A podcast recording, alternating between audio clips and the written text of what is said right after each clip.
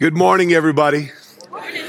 It's so good to be with my family here, Redemption Gateway. I have to say, even though he's not here, I feel like we need to give a hand to Luke for all of the good work he's doing across the state of Arizona. You have an incredible pastor here, and your whole team is You're blessed, and I hope that you continue to pray for him as he takes on leadership that is impacting so many churches, and what a blessing it is to have a vision of the kingdom that is broader than just one place, but continues to be reaching. So thankful to be a part of this church. I also love that we unify around Scripture. I love that we get to study books of the Bible and go through the same text across all the congregations. Right now, as we're reading John 10, there's thousands of people across the state of Arizona reading John 10.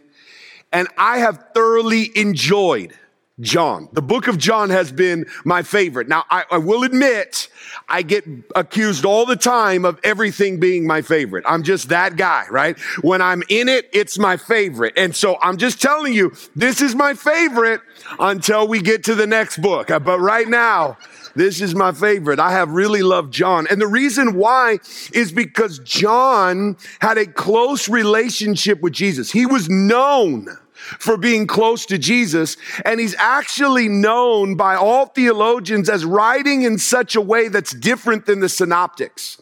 He writes in a way that feels like we are getting a behind-the-scenes glimpse into the life of Jesus. And it's meant to do something. It's meant to draw you, the reader, closer to Jesus. You should feel invited.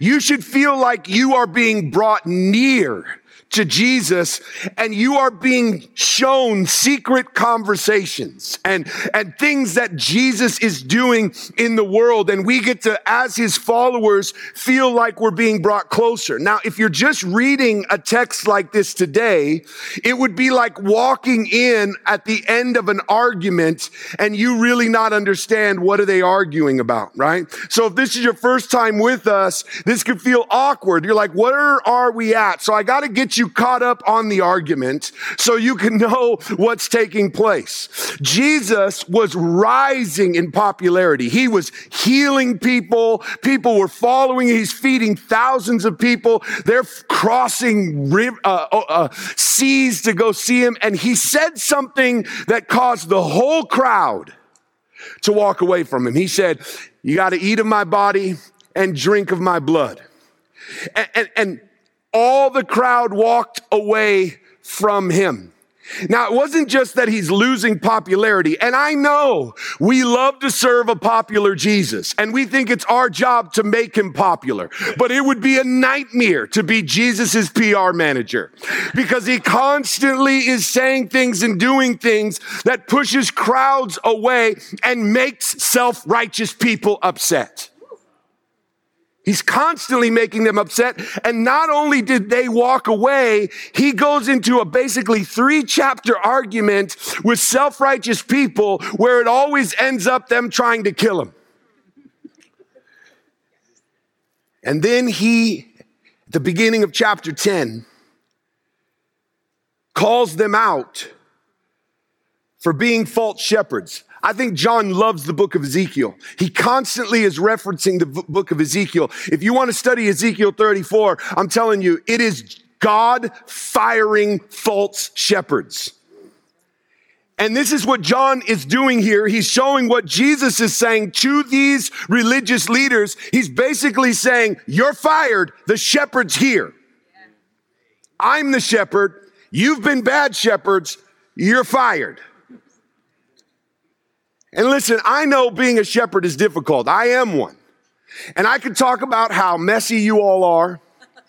I could talk about how lazy you are, how nasty you can be, and you could be straight out nasty.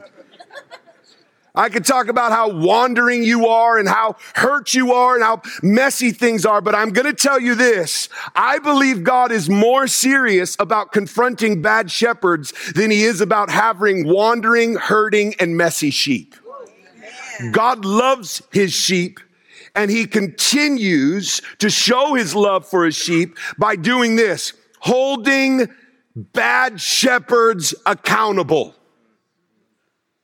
And the reality is that there is many that Jesus is confronting, self-righteous shepherds.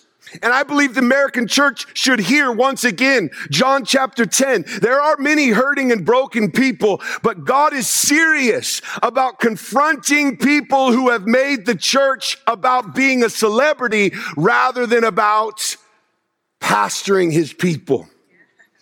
God loves his sheep, and he's good at confronting false shepherds. And this is a continued argument. He confronts them, says, I'm the shepherd. These are my sheep. Y'all are fired. They didn't like being fired. And this is where you catch in on the argument. Verse 24 says this. How long, this is what they say back to him, how long will you keep us in suspense? If you're the Christ, tell us plainly. And here's Jesus's response to them. I've told you. Here's the thing you have to understand about communication. When people get into communication kind of squabbles, what they'll say to you is, if you would just say it better, I would understand it better. They've been in constant back and forths, and now they're telling the best communicator ever that he's not communicating that well, that he's being cryptic, and they can't understand. If you would just speak plain to me. But Jesus says something back. He says, I have told you, and you can't believe, you don't believe, and here's the reason why. You're not my sheep. I want you to hear this. Believing in God is never just about what he says. It's never just about it. When you believe someone, it's never just based upon how good they articulate. You see, as we have walked through a very strenuous year, we have watched people pick apart other people's words, pick apart their pastor's words, and pick apart everybody's words. And if you could just say it plainly, just be honest, it's never just about articulation. And Jesus says, you can't hear me. And it's not because I'm not articulating well. It's because you don't trust me. You're not mine. Have you ever met somebody who you just think in your mind is smart? So everything they say must be smart. And even if on the off chance they say something really dumb, you think it's incredibly smart. Why? Because you think they're smart. Have you ever met somebody who just jokes all the time? I get accused of this often. And I'll say something serious and people are trying to figure out, is he joking or is he serious? Why? Because communication is never just about what you say. It's about who you are and about if they know you. And when people start picking apart words and try to get you to articulate better, it's never just about they want to understand. They want to blame the communicator, and Jesus won't allow them to do it. Because he says, you can't hear me because you don't know me. If you knew me, you would hear beyond articulation, and you would hear what? My sheep know my what? My words? No, my voice. My sheep know my voice. Church, self-righteous people want to blame articulation. But when you have a shepherd, you never just pick apart the words. You have to know their heart, and you have to know their voice, and you have to trust. Because if you do, what you'll see and what you'll understand is hearing is based upon being his and knowing him and following him. And once you know him, and once you are his, and you're following him, whatever he says is brilliant. Because it's his word. His word is rooted in who he is. When you know him, you hear him. When you don't know him, you can never hear him. You'll just keep saying, say it again. Can you articulate it better? I can't understand. And what Jesus does not do here is fall into the trap of the self-righteous, because what we think is it's all about us understanding, or all about articulation, and all about our ability to hear, when it's all about his ability to make us his, to let us know him, and to have us follow him. And when that takes place, he does something else. Look at verse 28 through 30. But before we read verse 28 through 30, I want you to look at your hands. Put your hands in front of you and look at your hands. You're like, preacher, this is weird. This won't be the weirdest thing I do today, so just so you know. Look at your hands, because I want you to see a visual of what I want you to notice in the text. And here's the reason why, because I think John emphasizes the word hands in this text over and over again. Look at the hands God's created for you. Look at the hands God's given to you. Look at the hands that has a very unique fingerprint that's very distinct. Look at the hands in which he's given to you to do work. These hands get highlighted in the text.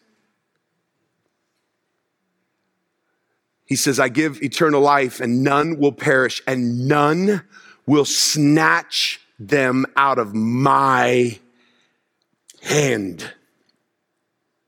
My Father, who has given them to me, is greater than all, and no one will snatch them out of my Father's hand.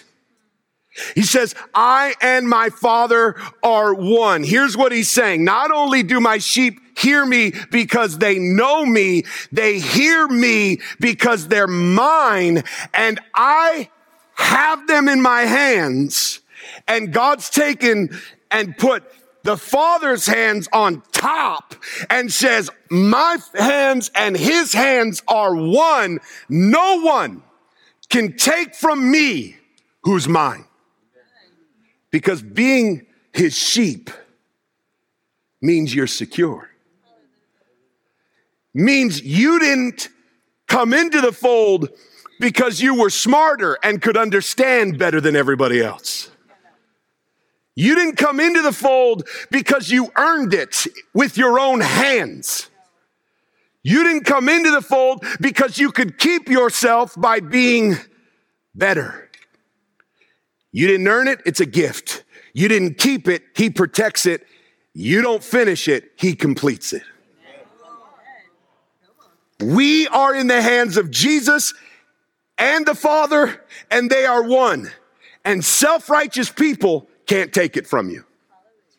Because here's what self-righteous people try to do. They try to do what they did for Jesus. They try to convince Jesus that he is not who he says he is, and that him and the Father are not one. They spend all of the argument trying to separate Jesus from the Father, and Jesus stands in the face of self-righteousness and says, you didn't give it to me, you can't take it away from me.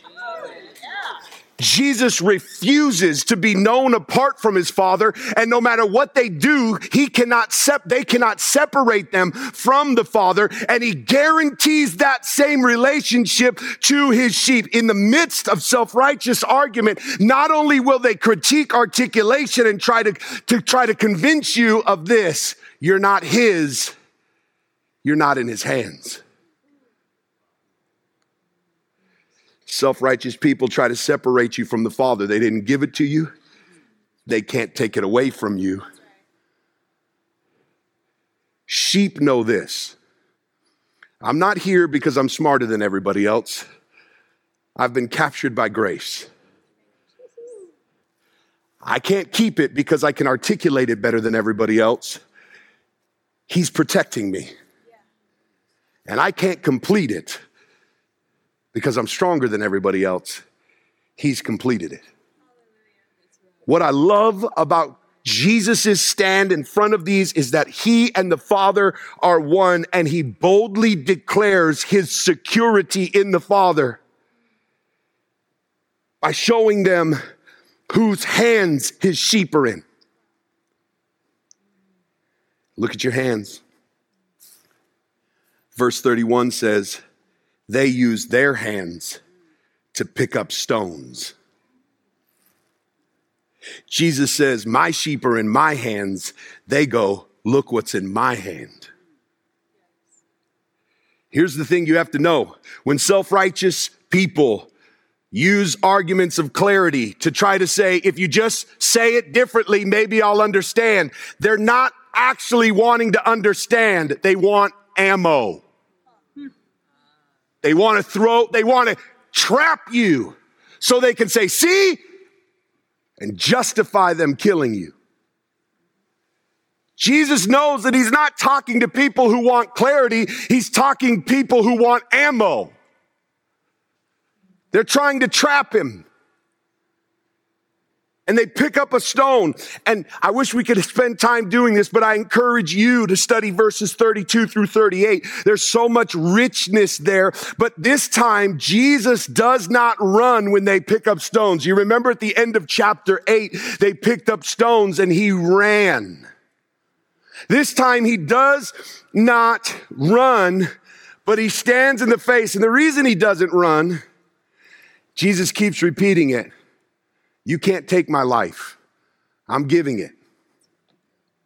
He knows. They can pick up stones. They can do what they want. It's not going to be given until he gives his life. But he says something very important to them. Here's what he says. He says, why are you going to throw stones at me? What have I done? You haven't done anything. You're just blasphemous. You haven't done anything wrong. You're just blasphemous. And he says, here's what your scriptures say. And you say these things, but you're going to stone me for what you think I'm being blasphemous about, but you've been doing and saying the same things for all of this time. Isn't it amazing that self-righteous argument always overlooks their inconsistencies and points out what they think is blasphemy? They never look at the log in their own eye. They're always looking at the speck in others. And here's Jesus without no spot, without no wrinkle, and they're accusing him of blasphemy. And Jesus says, look at your inconsistencies.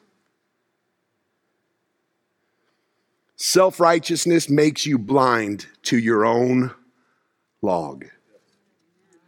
And it makes you very aware of everybody else's, because you have to see their speck to make yourself feel righteous.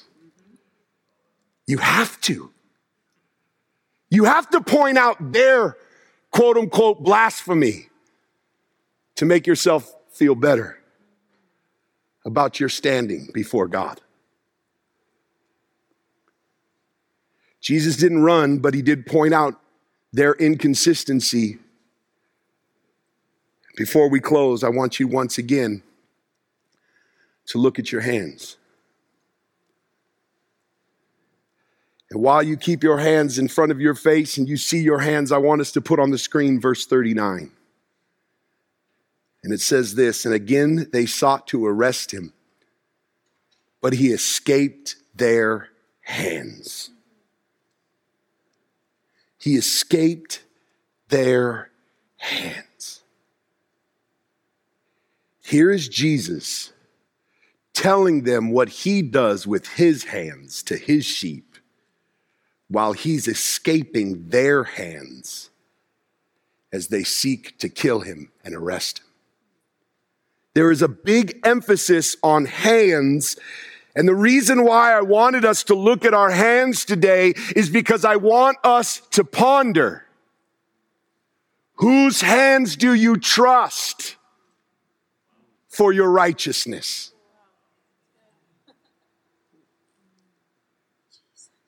Whose hands do you trust? Jesus.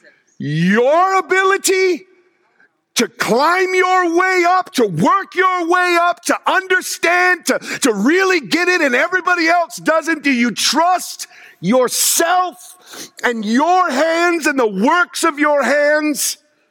Or do you know that if you had to trust these hands, you would try to kill the Savior of the world? You would pick up stones. Jesus escapes the hands of self-righteous people, but he rests in the hands of his Father.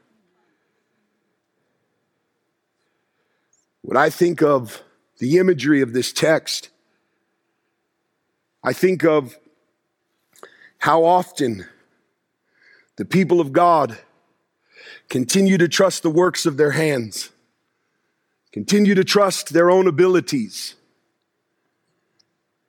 But all they're doing is fashioning idols and rejecting the righteousness of God. I've heard a lot of boasting in self. I've heard a lot of people trying to convince us and others that because we don't hear right or articulate right or believe right or have the right thing, that's the whole reason, that because we don't have it right, we don't know God. You're preaching a false gospel by putting the dependence of the people of God upon their abilities. The only reason I can rest is I'm in his hands. He has captured me. He has secured me. He has given me the ability to hear. If I hear anything, it's because I know him. Church, we must reject and throw down the stones in our hands. He who has no sin, we studied, cast the first stone. When we hear that, we got to throw the stones down. Stop trusting in the works of our hands and find our rest in the hands of a good shepherd. Because there, you're known. He knows your name. You're not just a number. You're a name. He knows your name. He knows who you are. He knows that nothing can separate you from him. He knows that it's not based upon your abilities. He knows the price that he's paid. He knows that he's going to lay down his life for his sheep. He knows that his work is sufficient. Rest in his hands. Because the question today is, are you resting in his hands, or is he escaping from yours?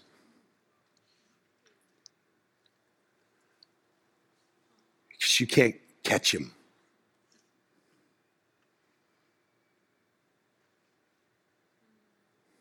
Rest. As we go to communion today, as I was studying this text, my eyes were opened up to the word hands, and I was just reading a psalm yesterday, and I thought I'd close with this. Psalm 63:8.